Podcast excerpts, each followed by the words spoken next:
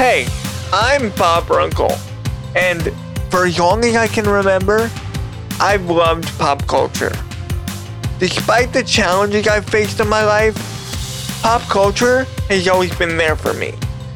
I love talking to people and being a platform for others to share their thoughts, stories. Because if there's one thing I never get tired of, it's seeing driven, talented, and inspiring individuals follow their dreams, no matter what obstacles are in their way. And I know a thing or two about that. Welcome to the DJ Bob Show. I'm DJ Bob. Roll it.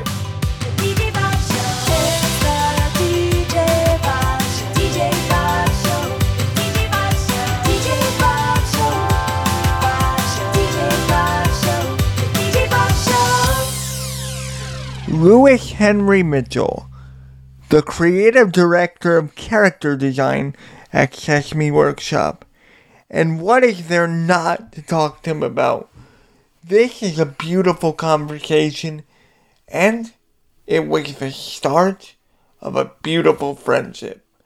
Listen in. So, for those that don't know you, could you introduce yourself and kind of give a little bit of an elevator pitch of all you've done over the years? Because you've done a lot. And it's good because the elevator might get stuck. I love that. We're gonna need that stuck elevator because I have a lot to say. So yeah, um, well, in the end, my name is Louis Henry Mitchell. I'm the creative director of character design for Sesame Street. Even though Sesame Workshop is the umbrella you know, company over, you know, we have several different other shows in development, but my focus is on Sesame Street. So I design all the new Muppets. I direct the photo shoots of the still Muppets whenever they're in a, in, um, you know, for the library where we can, you know, we can silhouette them and put different backgrounds in them. Um, I also do the Macy's Thanksgiving Day parade work, you know, whatever that is needed. I design the the floats, the the balloons. The float that I designed most recently is was for the 35th anniversary, and they still use it. And we're already in season 54. They really loved it. But um, yeah, it all came about as a dream. Now, when I was about six years old, I saw uh, Jim Henson on the Ed Sullivan Show. And um, you know, I'd always seen the Muppets on the Ed Sullivan Show. That's the only reason I watched. I didn't care about the Beatles or the Rolling Stones or you know James Brown. Whenever he said, you know, here come the Muppets, whatever Ed Sullivan said, I would run and do a sliding run in front of the TV, not caring who else was watching because I wanted to see the Muppets. At the end, Jim Henson would come out and shake Ed Sullivan's hand. I didn't care about that guy. I didn't know who that skinny guy with the beard was. One day he came out and he still had Kermit on his hand. Now Kermit wasn't a frog; he was more like a lizard back then. But he was Kermit, and he was green. And it was it was a segment where the giant piano eventually ate him. So, but oh yeah, is- yeah. yeah. But the thing is that after that segment, when Jim Henson came out to shake Ed Sullivan's hand, he really couldn't because he still had Kermit on. And that's when it snapped. My head snapped. I said, You mean a man was doing that? And it blew my mind.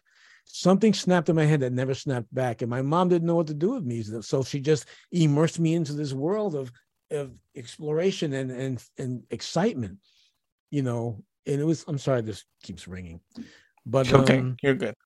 But yeah, no, it, it was just beautiful. So, but the thing is, I also liked comic books. So I went and I got involved with, um, you know, st- with buying comic books and, and just reading them. For the most part, I looked at the pictures because the pictures were so great. There was this one artist named Neal Adams.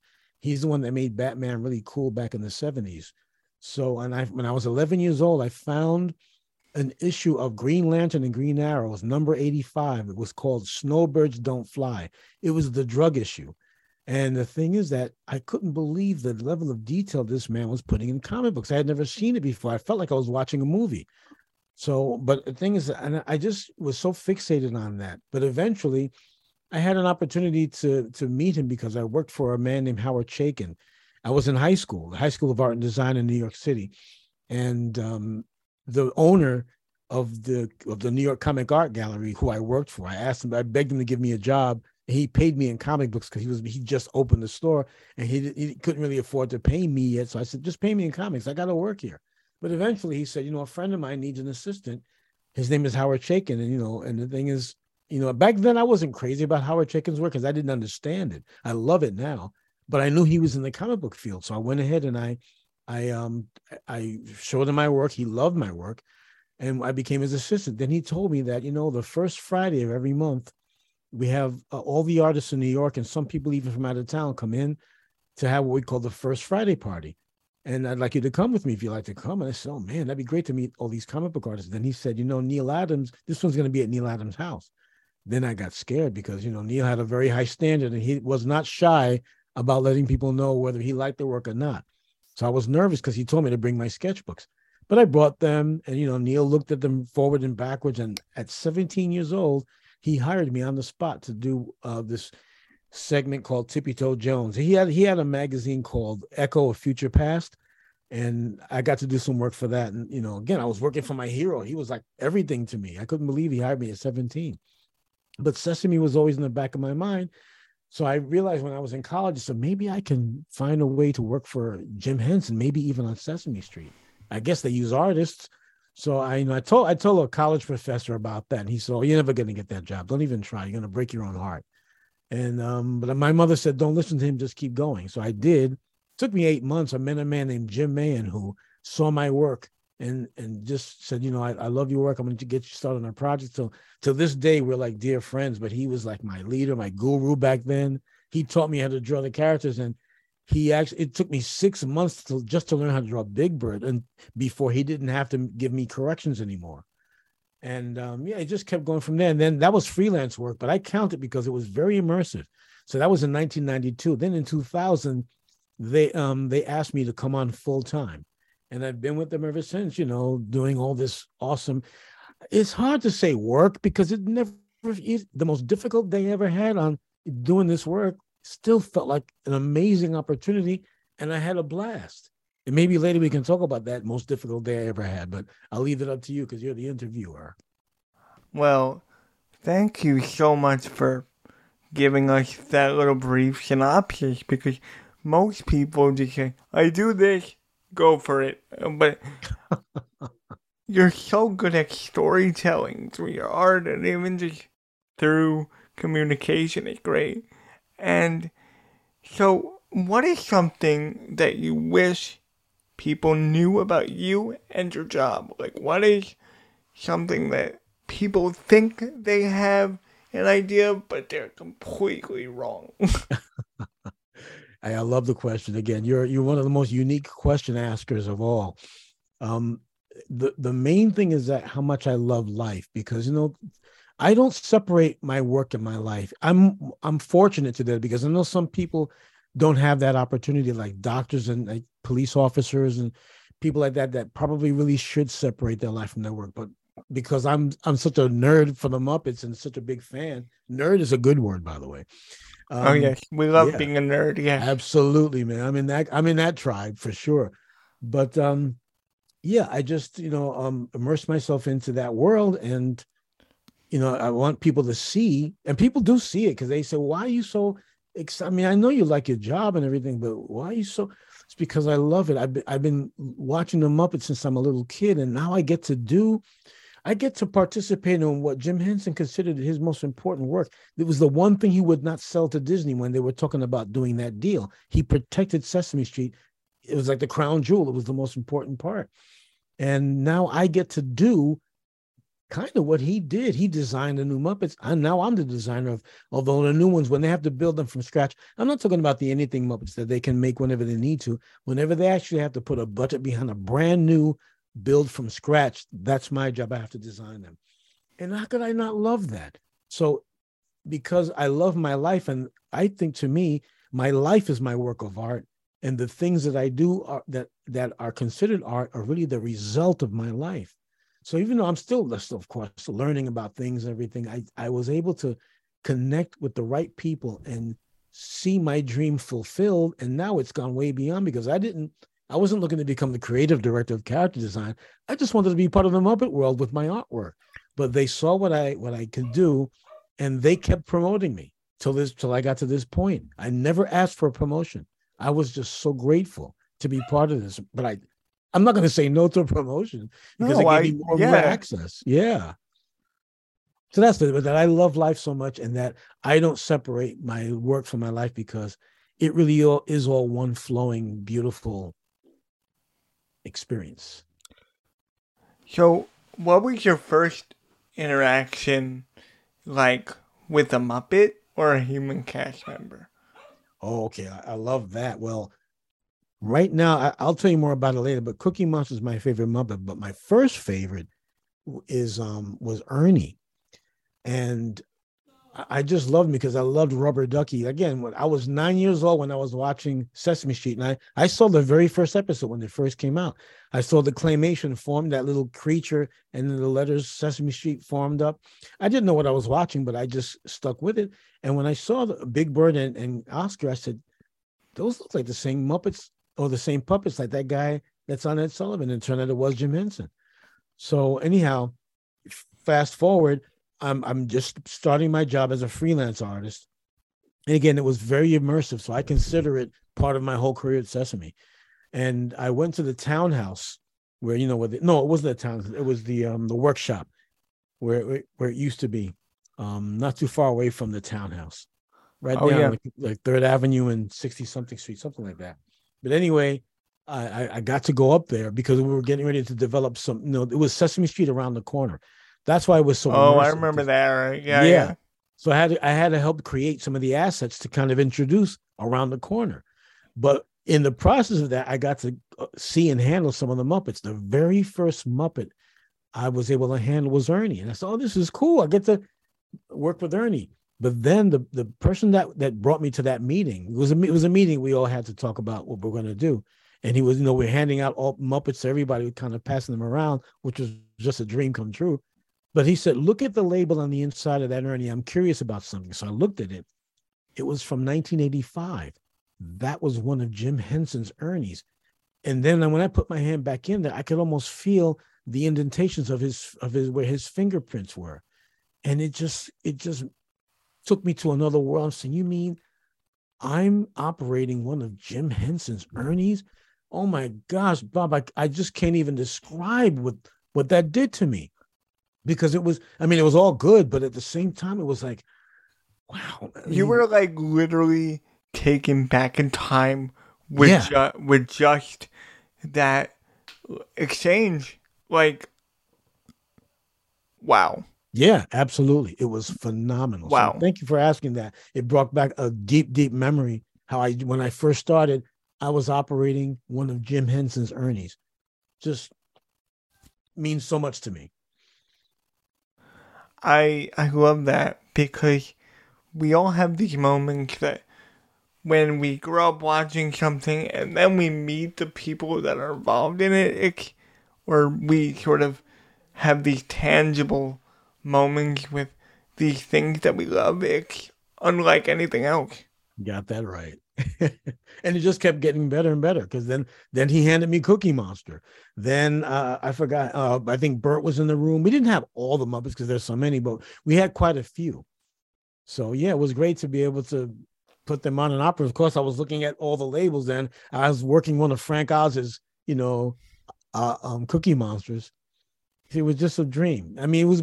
Look, this is beyond my dreams. I had some pretty intense dreams, wild dreams but my experience of actually working in Sesame Street, it surpassed all my dreams. Everything that I ever dreamt of, wanting to do, wanting to be involved with, has been surpassed by the actual experience of working at Sesame Workshop. So I am, people say, you must be really proud of your achievements. I said, no, I'm grateful. It is not about pride because how many people, you know, want to do something like this and they don't get to do it? And for whatever reason i was allowed to step in and do this. So it's all about gratitude because there are a lot of talented people out there but the, the circumstances worked out where i was able to get through to the right people because i was really pursuing it. And here i am.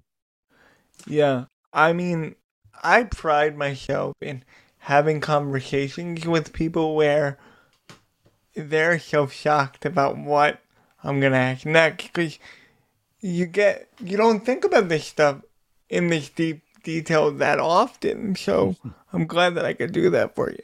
oh i love it i'm so excited And speaking of that, there are a couple characters that I haven't been seen in a while that I love, and I want to know if you had anything to do with these guys.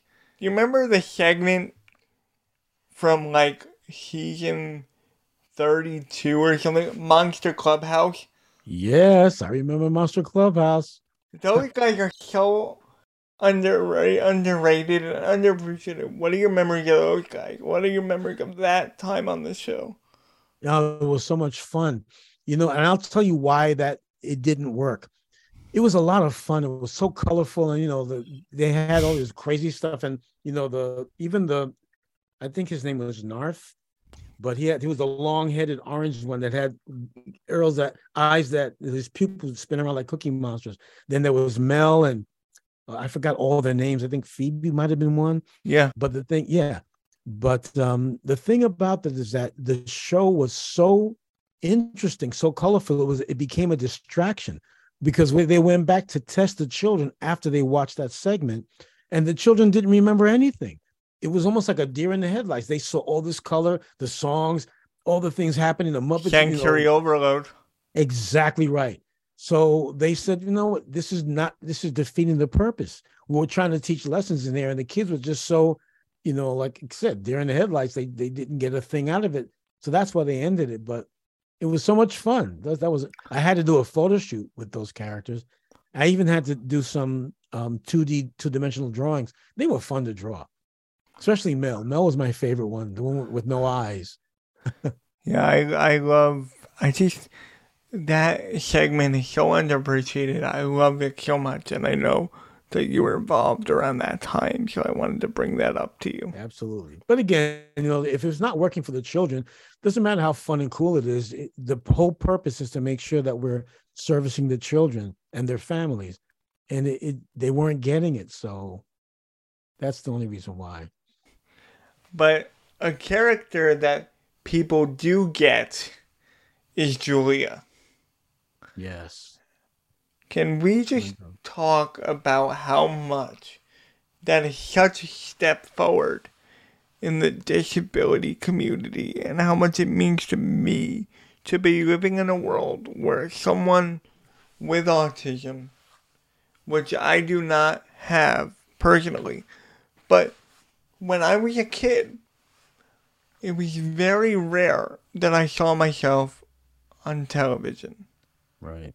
very rare. Like, we all have those moments where we are not seen. And then eventually, a couple years after, when I'm in my childhood years, toddler years, I watch Sesame Street. And there's this character, there's this human character in a wheelchair named Tara, Yes. who who is actually one of my dearest friends now. I talk to her regularly Wow, that's great to hear. and she's uh, amazing. But seeing someone, seeing a Muppet possess these human qualities that are are ultra specific to a specific child means the world. So talk about Julia and sort of how that came about and sort of the do's and don'ts as making that character fit into the world. Sure thing. Thank you for asking, because I love her. Uh, Whenever I design a, a- one of the Muppets, they they kind of like one of my kids, you know. So of course she's my sweetheart, and she means a lot to me. That was a really significant point in my career at Sesame Workshop, even though it came later on. But again, the the job just keeps getting bigger and bigger.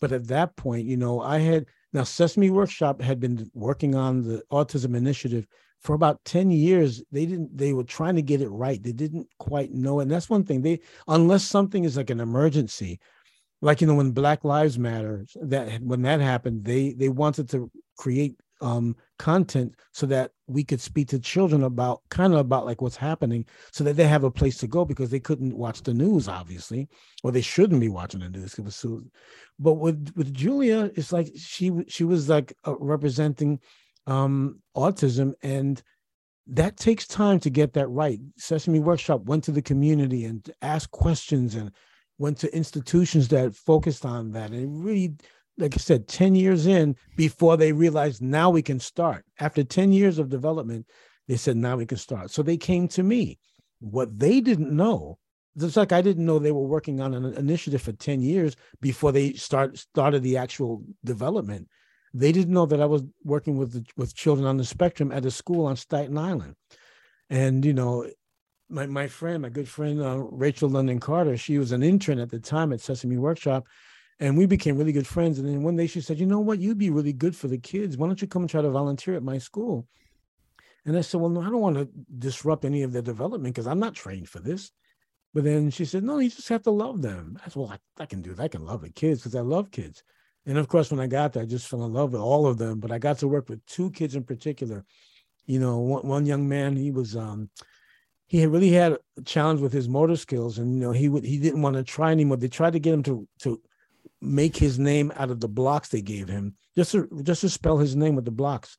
They had letters on them, but you know, he sometimes he'd knock them off the table because he just was having such a hard time. He didn't even want to try, but they assigned me to him, and he liked me a lot. So he tried to please me. So he would really work hard to, to you know, get the blocks in order. Even and he was able to spell his name with the first four letters, even though his first the first letter of his name began with an M. It, he had it upside down, but it was in place. I was proud to say, yeah, you got it in place. But you know what? Try to just turn that one over so you can know you'll have at least the first four letters. And of course, he did, and he was really great. But the one that really touched my heart was uh, the little girl that I work with. She was nonverbal, and her her main thing was putting puzzles together. So you know, one one time I was holding a puzzle piece and she thought I didn't know where it went, so she snatched it out of my hand and put it down for me. It was really sweet, but she wasn't mean. She just, you know, she was just trying to get the puzzle done. But um, I remember uh, on the, my very last day volunteering there, and I really didn't want to stop, but I really couldn't because my schedule didn't allow me. I was using up my my um they call PTO days, paid paid time off days and I was using that to go to the school, and I was running out, so and I needed some for other things, so I had to. That was my last day. So anyhow, I went to the school, and that day, for whatever reason, um, most of the men, if not all, I think it was the only man in that division that showed up, and the kids felt more comfortable whenever there were the men lined up at the doorways whenever they had to leave the school. In the back of the school, they had trailers where they would, you know, stuff envelopes and create build pens. They had this nice this work uh, program for the kids where they actually earn some money, which is really beautiful. But anyhow, I was standing at the door, letting all the kids come out, and you know, the teachers were there too. But um, when the girl that I was assigned to, when she came out, she stopped and looked around, and then she came and grabbed my hand because she thought I was lost, and I was already in love with her. But she she's looking out for me like that. I'm saying I'm here trying to help her, but she's looking out for me. It just blew me away. So when I when I got the assignment to design Julia, I didn't design Julia based on how she this little girl looked. I based Julia on how she made me feel. So that's what she. Julia has a very warm, fun, uh, lively look to her, and it comes from that that way that little girl made me feel. So when we developed Julia, um, and I wouldn't have touched Julia if I didn't have this experience because I, again I volunteer with the kids at the school, at their homes, on outings. It was very immersive. I got to know the parents. I got to Would you would you do it again? Oh, absolutely. The only thing that stopped me was again, I was running out of time. And the thing is, my schedule now is even more intense. Back then, it was a little bit more room. But if the opportunity came up, I would jump because again, I learned more about me too. I mean, I learned about them, but I learned about me and how, you know, because there was a certain uh, amount of patience that I didn't realize I had. And again, it was it was out of compassion and love for the kids. But it, it was nice to know that part about me. See, I didn't realize. Yeah, I mean, I raised a son, but he didn't have autism but it was nice to know that I could work with other children that even even though they had special needs, I was able to do that. But again, it came from the love. I had no experience. It came from love, and I love that. That was the motivating factor in the whole thing. Just my love for kids in general, not specifically special needs children. But anyhow, so I, I was able to design Julia um, as a 2D character. She wasn't supposed to be a Muppet because, and I was happy about that because you can't represent all of the different behaviors. You know, it's only one. You know, every everybody is very unique in their experience. So I was happy that whenever we talked about her behaviors, you wouldn't even see what that is. It would just be written in the book. She was just going to be a, a character in a book with Elmo and Abby with her. It was called Be Amazing One Two Three. I think was the name of the book. It was an outreach book that was given out free to the to the community. But um, but she was so successful that one of the top executives at the at Sesame Workshop said, you know, we really need to make her an actual Muppet on the show. And I said, no, that's that's a mistake because we're gonna we're gonna alienate certain people because when we when she starts doing a behavior, what if that's not the same behavior someone else has? Well, we're gonna alienate so many people. And they said, no, you know what? We're not trying to represent the, the spectrum. We're trying to point to it. We're pointing to autism just to bring attention through Sesame Street. I said, well, I can get behind that. So I went ahead and did all the the turnaround drawings for Henson. And the, the thing with Julia, because this was an opportunity to do something fresh and new. So I, I I knew she was never going to engage with the audience and say, hi, you know, welcome to Sesame Street. She was just going to be either coloring or playing with her, her doll Fluffster or engaged in whatever it was that she was doing.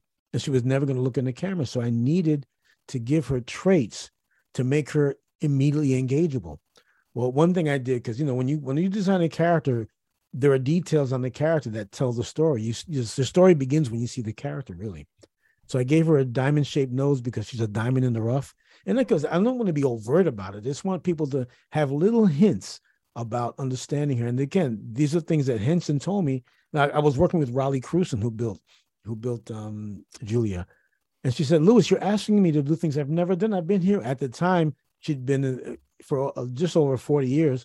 And she said, I've never done anything, anything like this before. And I said, you know what? We've never done a character on the autism spectrum before. So this is an opportunity for something new.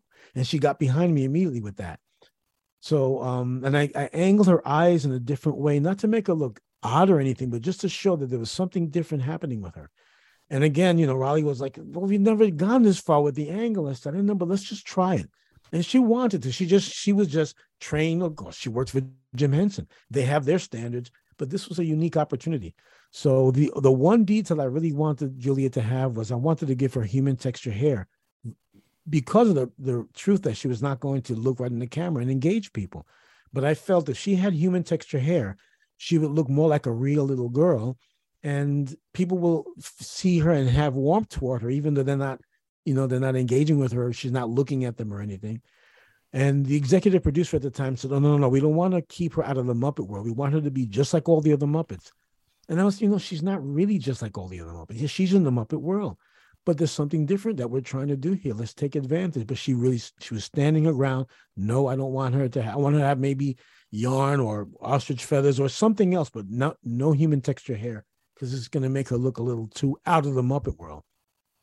Which you know, like Prairie Dawn has has human texture hair, and some of the other characters too. But Prairie's very small. This was a very big Muppet, like maybe six times the size of of, of Prairie Dawn. So it was going to be very evident that her human texture hair was a main trait.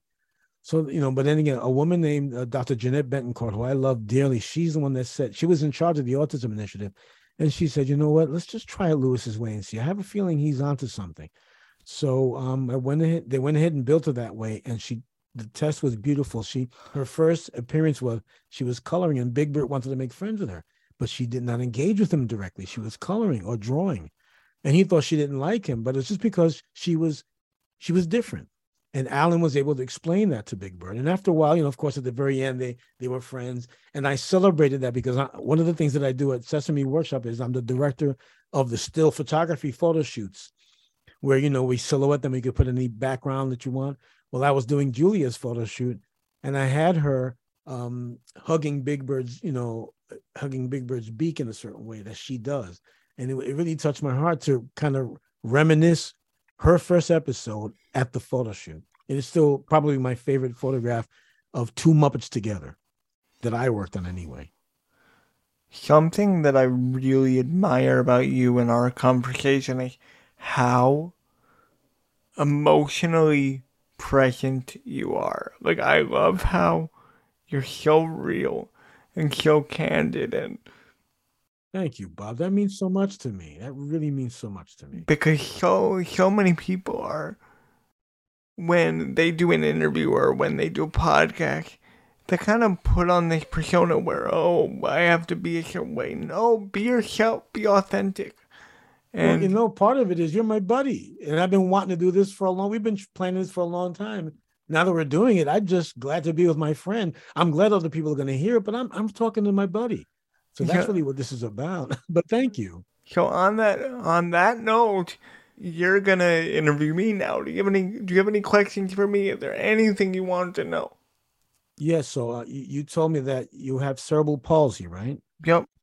And uh, if you can you help me understand like what specific type you have because I'm sure everyone's different with different degrees. I don't even know how to how to ask the question, but Yeah. what what's your type of cerebral palsy and how do you how do you get through it?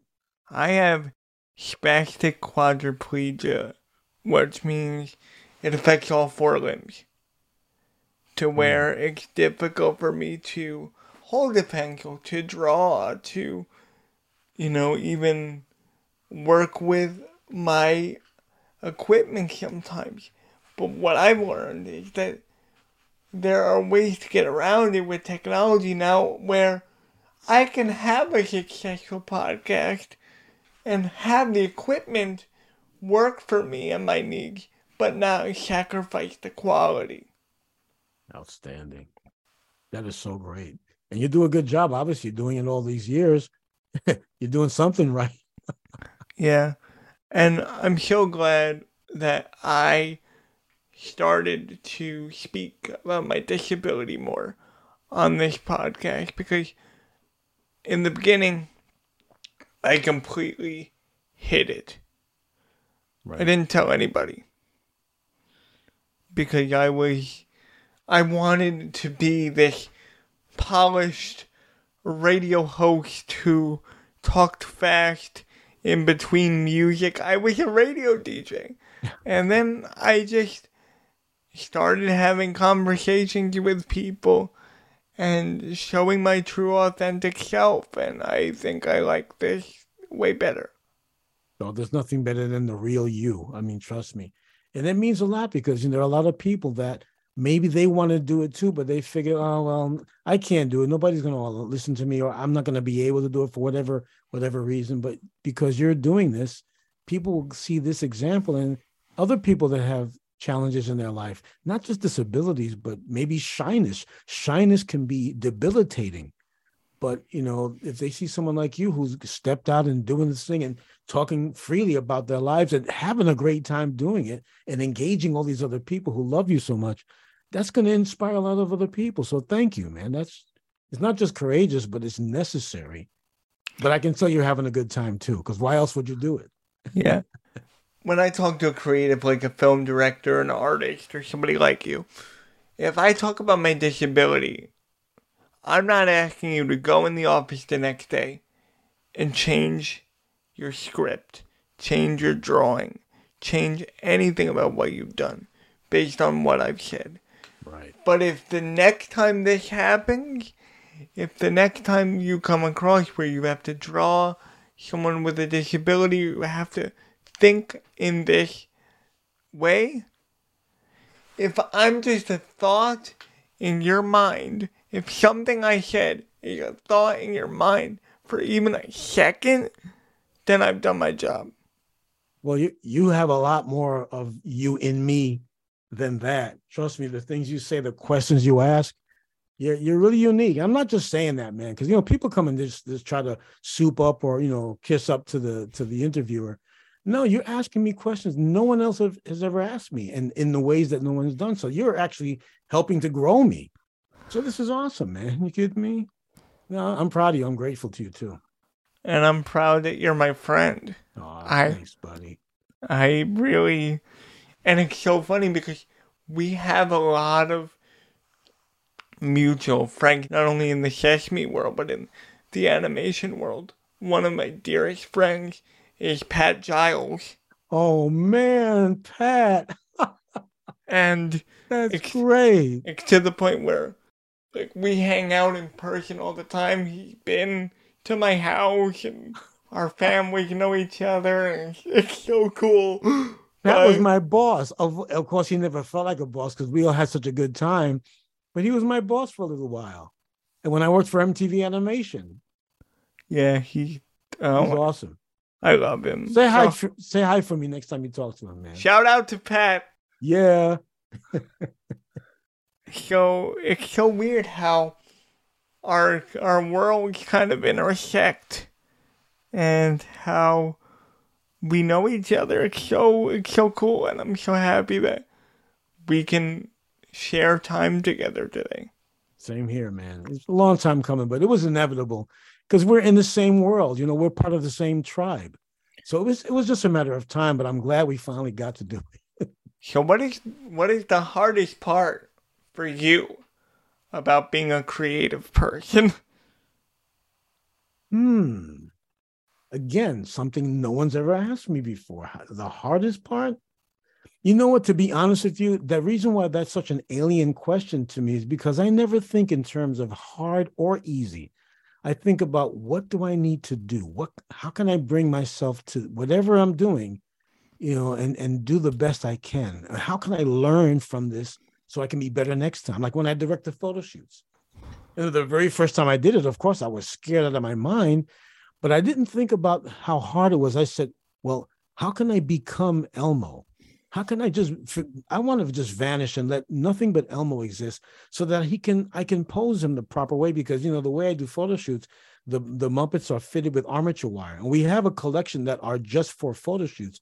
But if I have to do like say the count or for, for a long time, even Oscar the Grouch, they would have to use the actual performance Muppet and fit them with armature wire. So whenever I work with those two, actually right now they have a, a an Oscar that's an that's a photo Muppet. But the thing is that you know I have to perform. I'm performing, so I have to completely become whoever it is. And all the Muppeteers they have to do deal with their characters, but I have to be everybody from Snuffy down to Slimy.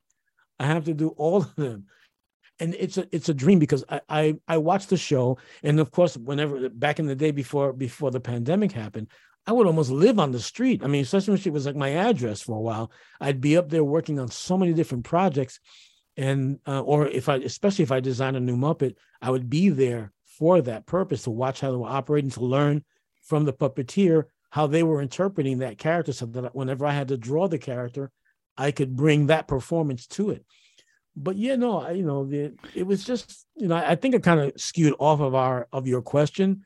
If you want to re-ask, that'd be great. But I hope I answered your question. If there's something that I missed, please help me. Yeah, I was getting like, you know what? I think you answered it. I think Oh, we awesome. got there. We got there. So Yes. on that note, I don't know if you were here at this time, if you were accessing me. yet. Did you ever visit the bear set, Bear in the Big Blue House? No, I never did. Never got to. Cause that's a very similar type, Big Bird type costume and the whole Yeah. shit. And That's like, a brilliant. I love that bear costume and the way Noel would perform it. It was just alive. I didn't think of it as a performance puppet. I thought of it. That, that's that's the bear. It's a bear. I love that bear. I Oh love that bear so much. I, to me, that that the way I don't know how I've never again I, I know a lot about the Muppets how they're built, like even Snuffy and and and Big Bird, but I don't know how they built the bear to make him so expressive. I mean, when Noel was in there doing that, I mean, his head was moving, both hands. And so, how are they doing this? But he was alive. He was absolutely alive. And to think that he was practically blind in there, like that. Well, that brings me back to, to Caroll Spinney, my dear friend Caroll Spinney. I saw him riding a unicycle inside of Big Bird. And he, of course, he can't see out, just like Noel couldn't see out of the bear. You know, I guess they had the same system where they had the, the little monitor on the inside. Yeah, he didn't. After a while, Noel got a camera in the eye so he could see. But Ah, for like, but that was only like the last season or so. So by the time he got to that, it was like he had already been doing episode after episode. 'cause- right. And I think. Bear was where Sesame is now, at uh, Kaufman Astoria. I think that's where Bear was, where Sesame is now. And Sesame, Oh, yeah, upstairs because we were downstairs for many years. So yeah, I think the bear set was stricken, and then we moved up to that set. yeah. I haven't even been there. I know the whole layout I of the know place. that's really weird, man. what are you psychic? No, we we, we got to get you up there, Bobby. It's it's it's way overdue. It's way overdue. And again, you know the the COVID restrictions are supposed to be lifting up um sometime in May, so we'll see how how they work things out for visitors again. And they love to have visitors, especially the Muppeteers, you know, because then they can go off and grab their Muppet and go and talk to people with no cameras on. Yeah. And it's beautiful. One of my favorite Muppet appearances ever. You know how you have pop culture touchstones that sort of impact you? Sure. One of mine, and it sounds crazy to say, but when I say it, you'll understand why. The Rosie O'Donnell show. Okay. Which one with Elmo? Just the whole show in general. And Oh, like okay. having Elmo there and Sesame was such a big part of that show. Yeah, she was a real fan, boy. And I I remember her last week of shows. Like Elmo wore a rosy jacket on that show. And I'm like, of course, you were just starting out when that show ended, but have you, have you ever seen like a talk show appearance with these guys, with the Muppets or with Sesame? Like, are Oh, you involved in? Are you involved in that? Are you? Sure. Every now and then I, I would be involved, but I guess the greatest moment was, you know, when Kevin Clash was doing Elmo, he and he and again, he and I were still close. We, we were very close even back then. I whenever he was directing an episode, I would do his storyboards for him. And I was just very, very deeply involved with the show when he was there. So I remember one time he was going to be on the Emeril Lagasse show. Remember Emeril? Yes. Um, yeah. So Kevin said, "Hey, Louis, why don't you come? You know, I'm going to be on. Elmo's going to be on with with Emeril. Why, why don't you come?" And I was already a fan of Emeril's. So I said, "Kevin, yeah, I would love to go." So I got to go out and sit in the front tables where you actually get to taste the food. And it was a funny, funny episode because I think the funniest moment was when Emeril was mixing something in a bowl. And he had eggs in there, and he said, "Smell that, Elmo? Doesn't that smell good?" And Elmo says, "No, it smells like raw eggs." And everybody raw. It was because you didn't you thought Elmo was going to say something cute. My my favorite joke that Elmo always says is Elmo likes wasabi. That's why Elmo has no eyelids. Like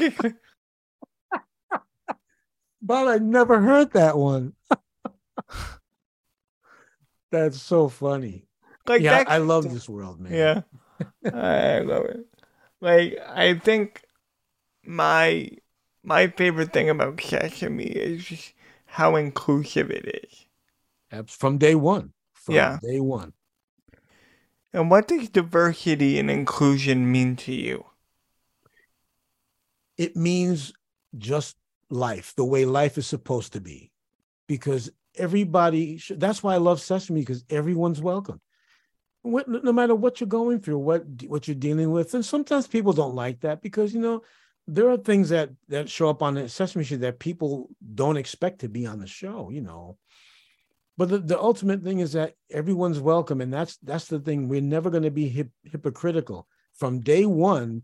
Just having that many people of color, you know, on the show was already a, a you know a landmark. You know, something that shifted television forever and it just means like it means this is how life really is there are all kinds of people doing all kinds of things and if we would just be open-minded enough to just kind of get to know each other before you you create some kind of a, a you know decide who that person is no listen to each other just say hi and then go from there don't try to decide who that person is before you even meet them because they look different or they sound different or they act different it's not real. When you do that, it's not real. The inclusion part of it, that's the reality. That's why Sesame Street is the longest street in the world because no matter what nationality, no matter what's going on, everybody's welcome. And that's that. Hope that answers your question, Bob. Of course, yeah. And I don't want to make this conversation super morbid, but I'm just kind of curious. One of the days in history that really shifted pop culture and the way we view things was September 11th. Yeah. And I want to know where you were and what Sesame did to kind of deal with that because that you were just a year into your your working there. So what do you remember of that? Sure, I have, no problem sharing that because that means a lot to me. And I, even though I mean, I actually started in '92, but they asked me to come on full time in 2000, so it was a year into my full time work for them. But I had already been working many, many Yeah, but years. still, like yeah, No, absolutely. So that day, and I remember very clearly because it was a beautiful day. The sky was gorgeous. It was Yep. clear. The one thing that gave me a little bit of a hint, of course, I didn't know what the hint was, but uh, at the time I had a cat. His name was Bailey. He was a big fat guy. He didn't, you know, he didn't run around a lot. He liked to play, but just rolling on his back. That morning, he was running around the apartment like a man, like a maniac. And I, I thought something was wrong with him. I thought he was like sick, or maybe something happened in his brain, like maybe there's some kind of a virus. He was just acting way out of, you know, because animals can sense things. You know, I'm not trying to get in deep, too deep into that, but that's the only thing that I could figure out. So, I, but I had to go to work, so I left for the for the office, and I remember thinking about Bailey, but at the same time, I was looking at you because I was on the, um, I think the R train. Well, I was one of the trains that goes over the Manhattan Bridge, and uh, and I was looking out over this the the skyline, and of course, I'm I look at the World Trade Center. I I didn't pay specific attention to it, but of course, it's the most iconic and boldest structure that you see when you look at the at the land at the uh, cityscape. So um, and I just appreciating the day. So I got I get to work, and of course back then we all had televisions in our in our rooms. So I would I just turned it on because I always watched Sesame Street, but this was I don't think Sesame was on yet, or maybe it was on. But then the news broke in, and what I was doing at that particular moment in my office was I was preparing for what I call the tribe sessions. There were these these groups of artists and creative people that I was I brought together just to kind of get together, kind of like what you and I are doing now, but it was like a, a group of people because they they let me use um the, the big conference rooms in um at Sesame Workshop. So I said, well, I'm gonna if they let me use them, I'm gonna invite people in so we can come and talk and have have this session together. So I was writing the proposal to to show to the I think he was the chief operating officer at the time, not the CEO. But anyhow, as I'm writing it, I see the first plane. I'm watching TV, and of course, the news is on. So whatever whatever was on before, which was probably Sesame Street, because I think Sesame came on at nine o'clock at that point. On that- channel on channel 13 13 yes. But then every everything was showing what was happening so i saw that first plane hit us. Oh my god what a terrible accident which i thought was an accident at first. And i said goodness that's terrible. And i felt terrible but I, I kept on working on the proposal. But then the second one hit and that's when i said wait a minute something's going on here and everything stopped then for whatever reason everyone came into my office. We all had television sets but we all came into my office and we're watching what's happening. We just can't believe it. And it was just you know like i don't have to tell you it was just terrible. Yeah. What was going on. And um and i and while i was writing the proposal i said you know what? And i had already told people about the tribe sessions. So i wrote a letter to the ce to the chief operating officer saying you know i had already spoken to him about it said thank you so much for being open to letting me do these these creative meetings but you know with what's happening now with the world trade center just forget about it i'm not going to do that now he wrote back immediately that's why I love this man. His name is Mel Ming. Mel wrote back immediately and said, No, you better do this. You keep going. Don't let this stop you because you're going to need it more now than ever. And I was stunned that he, I mean, he, again, with all that going on, he wanted to safeguard because he knew what I was doing. I said, a lot of young creative people don't have a place to go and talk about the challenges and the fears that they have, or to just celebrate, or to just get together. And he liked the idea. That's why he approved it. But then um, this happened and I was going to cancel it. He said, Don't you dare. You keep going. So it wasn't that weekend, but it was the following weekend, I think, that I, I said, Look, we go on. And of course, at the beginning of it, we had a moment of silence. Then we got into the tribe sessions and it became very popular. People were coming in. That's when I was able to even get like, um, like Frank Oz came and spoke for me, and Drew Struzan, the the the movie poster artist oh my i love him he's a wonderful man. But the, the, the key the key was all this came because I did the tribe sessions. I was going to cancel them because of 9-11, but Mel convinced me to stay with it, and I'm so glad he did. I was really proud because again, no matter where you looked, you saw the 9-11, you saw the buildings coming down, you saw the planes going in, and it was just too much. yeah So, but but um, Channel 13 let children's programming continue, so that way there's some respite, some place to go even as a six year old I knew that it was bigger than anyone because I had just entered um, kindergarten. Yes. I I was because I went to a school for for three years just for kids with disabilities, and then when I was six years old, I went to public school for the first time Really? and it was a total culture shock because you're with people that understand you, but you know, I'm going into this new school. It's September 2001. It's 9 11. I'm at the school. I'm, you know, I think I'm in class or something. And I hear this, and it turns out the school nurse's husband, who I just met like days prior. Because you gotta admit, you gotta remember this is early September, so school wouldn't be going on for that long. Right. So the school nurse's husband passed away in the towers. Oh and Oh she gosh. and she never came back Oh my god. that year. So I'm transitioning to this new school and then everything unfolded. So I kind of have have this grasp on everything more than Wow. most people my age do. Sure. Wow. That's really something. Well, the, the, the one thing that Sesame did, I mean, again, Channel 13 kept running children's programming so that there was a place to go without seeing those horrific scenes.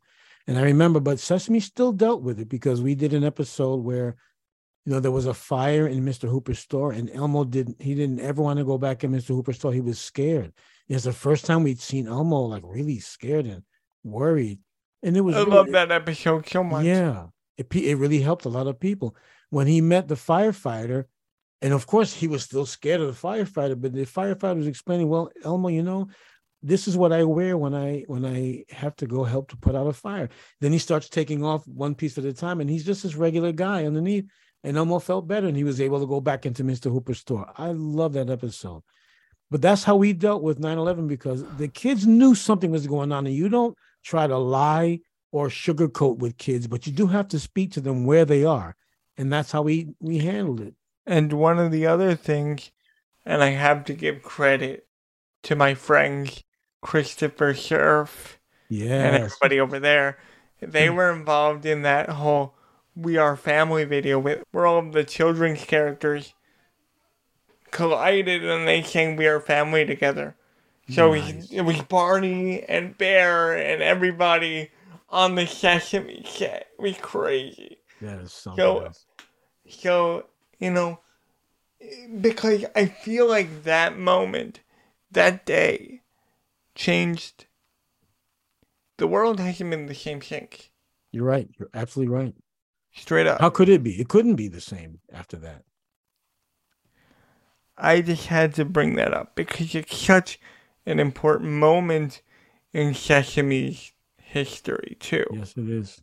Yeah, and I appreciate you bringing it up. You know, sometimes people don't want to talk about these things.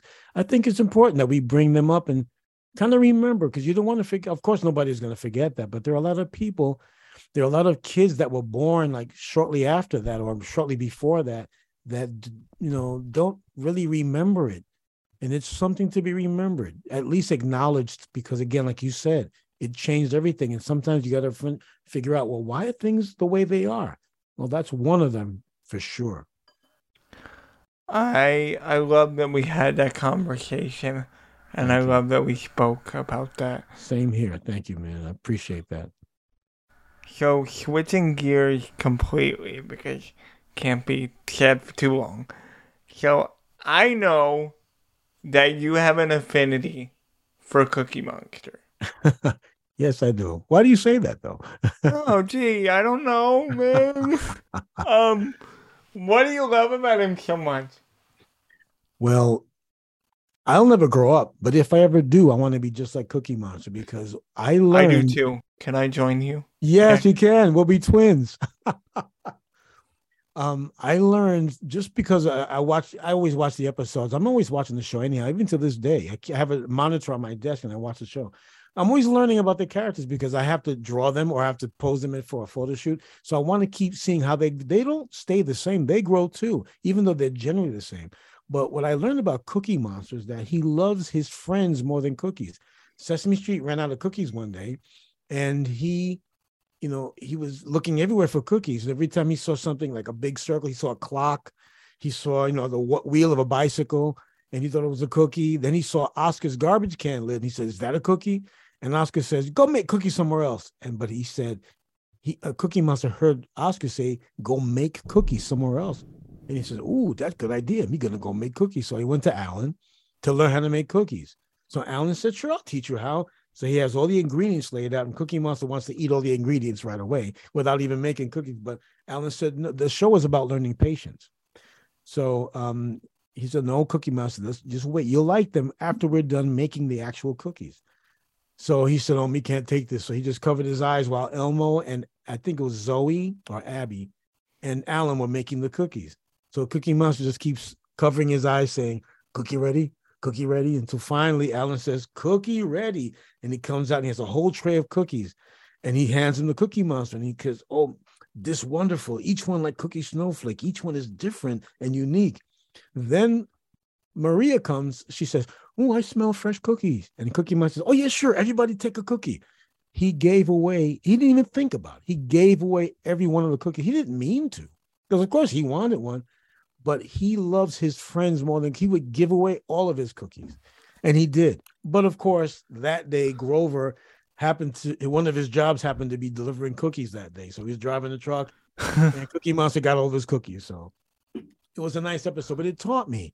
See, that's people who are passionate about something. Sometimes they can be a little too pushy.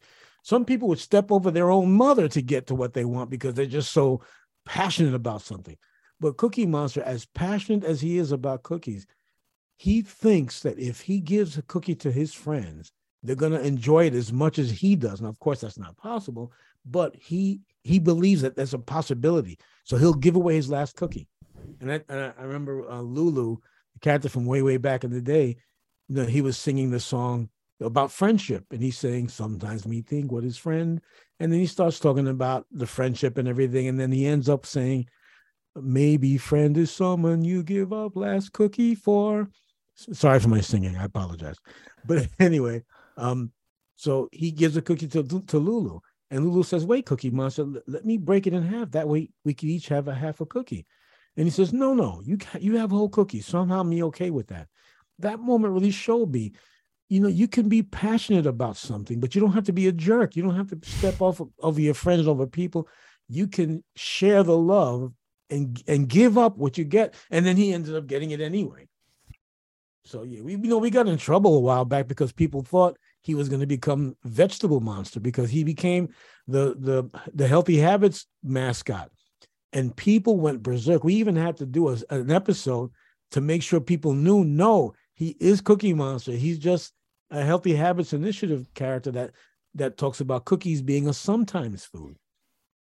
But again, the, people love this show so much. If you make a change and they don't like it, they let you know. You know, like, we got all kind of hate mail and stuff like phone calls. Cookie Monster, he's my favorite. You can't change Cookie Monster. It's just that we didn't really follow up, I guess, the right way to make sure people understood that he wasn't going to just be Vegetable Monster. But again, I like the fact that the fans know that that show belongs to them, not to us. We're the stewards of it, but it belongs to the world.